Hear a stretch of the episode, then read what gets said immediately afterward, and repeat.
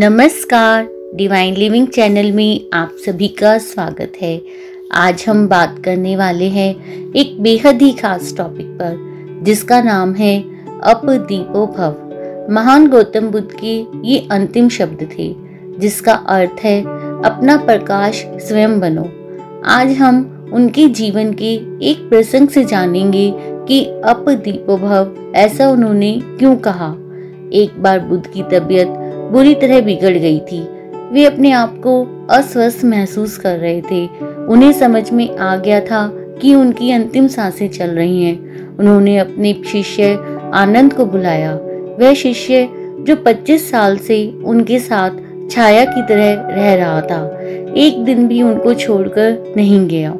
बुद्ध भिक्षा मांगने जाते तो आनंद साथ जाता। हर समय रोशनी ही रोशनी थी आनंद के साथ। गौतम बुद्ध ने आनंद से कहा, मेरा जीवन समाप्त होने वाला है। आनंद यह सुनकर बहुत दुखी और विचलित हो गया। उसे लगा, अगर मेरे गुरु मेरे साथ नहीं होंगे तो मैं क्या करूँगा? वह अपने आप को असहाय महसूस कर रहा था। उसका यह हाल देखकर गौतम बुद्ध आश्चर्यचकित थे और सोचने लगे कि यदि उसे मेरी संभावित मृत्यु से इस कदर दुख पकड़ रहा है तो उसने जीवन भर मुझसे सीखा क्या?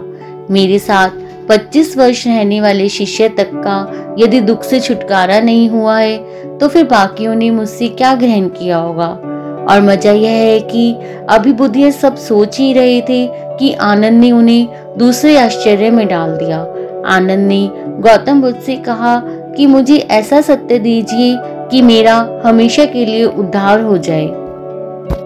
गौतम बुद्ध मन ही मन मुस्कुराए और सोचने लगी, मैंने क्या जीवन भर कोई असत्य कहा था, जो अंतिम वक्त कोई महान सत्य अपने प्रिय शिष्य को देकर जाता, और फिर मैं किसी को सत्य देने वाला कौन? मैं तो सिर्फ़ मार्ग दिखा सकता हूँ, और सही मार्ग पर चलकर सत्य मनुष्य को स्वयं पाना होता है। किसी मनुष्य के पास किसी को कुछ देने की या किसी से कुछ छीनने की क्षमता ही कहाँ होती है? तब गौतम बुद्ध आनंद से बोले अप दीपो भव, अपने दीपक स्वयं बनो। कोई भी किसी के पथ के लिए सदैव मार्ग प्रशस्त नहीं कर सकता। केवल आत्मज्ञान के प्रकाश से ही हम सत्य के मार्ग पर आगे बढ़ सकते हैं। भगवान बुद्ध ने कहा, तुम मुझे अपनी वैसाखी मत बनाना। तुम अगर लंगड़े थे और मेरी बैसाखी के सहारे चल लिए तो कितनी दूर चलोगे? मंजिल तक नहीं पहुँच पाओगे। आज मैं साथ हूँ कल मैं साथ नहीं रहूँगा, फिर तुम्हें अपने ही पैरों पर चलना है। इससे संबंधित सूफियों की एक कहानी है कि दो आदमी एक रास्ते पर चल रहे हैं। एक आदमी के हाथ में लालटेन है और एक आदमी के हाथ में लालटेन नहीं है। कुछ घंटों तक वे दोनों साथ साथ चलते रहे। आधी रात हो गई, मगर जिसके हाथ में लालटेन नहीं थी, उसे इस बात का ख्याल ही पैदा नहीं हुआ कि मेरे हाथ में लालटेन नहीं है। ज़रूरत भी महसूस नहीं हुई। दूसरे आदमी के हाथ में लालटेन है और रोशनी पड़ रही है। जितनी जिसके हाथ में लालटेन है, उसको रोशनी मिल रही है, उतनी उसको भी मिल रही है। जिसके हाथ में लालटेन नहीं है। दोनों मौज से गपशप करते चले जाते हैं। फिर वह जगह आ गई, जहाँ लालटेन वाले ने कहा, अब मेरा रास्ता तुमसे अलग होता है। अलविदा। फिर घुप अंधेरा हो गया। इसलिए बुद्ध ने कहा अप दीपो भव। मैं तुम्हें सिर्फ़ रास्ता दिखा सकता हूँ।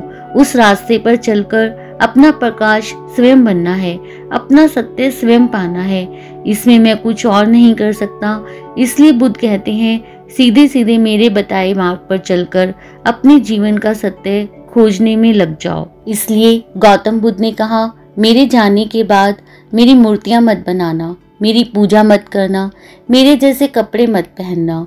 इससे तुम्हें कोई फ़ायदा नहीं होगा। इससे तुम अपना सत्य नहीं पाओगे। तुम अगर मेरे बताए रास्ते पर चलोगे तो तुम्हें अपना सत्य ज़रूर मिलेगा। विश्वास जानो, अपने द्वारा अपना उद्धार करने के अलावा तुम्हारे पास अन्य कोई मार्ग नहीं।